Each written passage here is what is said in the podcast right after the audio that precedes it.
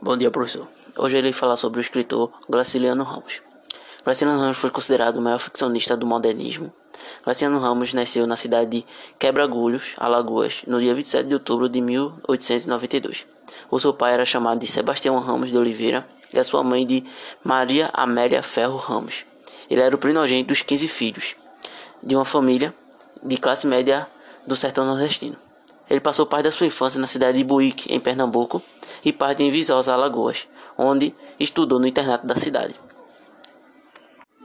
Sua primeira obra foi escrita na, na escola onde ele estudava, em 1904. Ele publicou no jornal dessa escola o primeiro conto dele que se chamava O Pequeno Pedinte.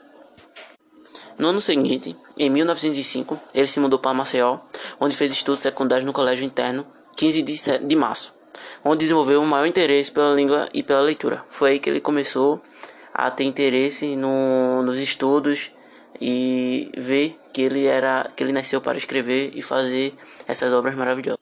É, esse primeiro primeira obra dele que ele fez foi meio que não oficial, mas foi uma obra que já demonstrou o talento dele, que ele escreveu para a escola dele e, e dali, quando ele se mudou para outra escola, ele começou a ter mais interesse, né, como eu falei, na leitura e na literatura. E assim ele começou a sua vida como escritor.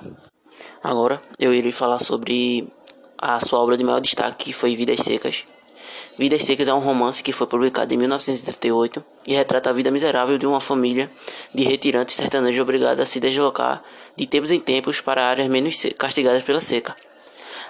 É, a obra pertence à segunda fase do modernismo, conhecida como regionalista, e é qualificada como uma das mais bem-sucedidas criações da época.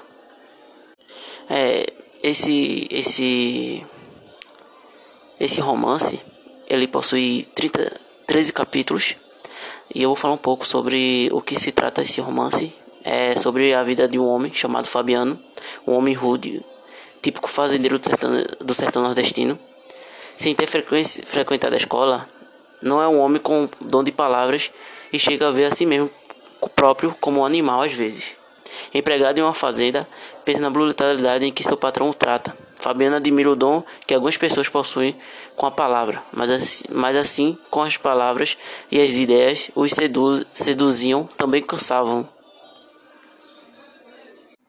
Só irei falar até aí esse, esse romance, né, para dar curiosidade para as pessoas lerem, mas é um romance muito, muito lindo, né, que tem é, vários, vários é, vamos dizer assim, vários protestos contra as pessoas e o preconceito.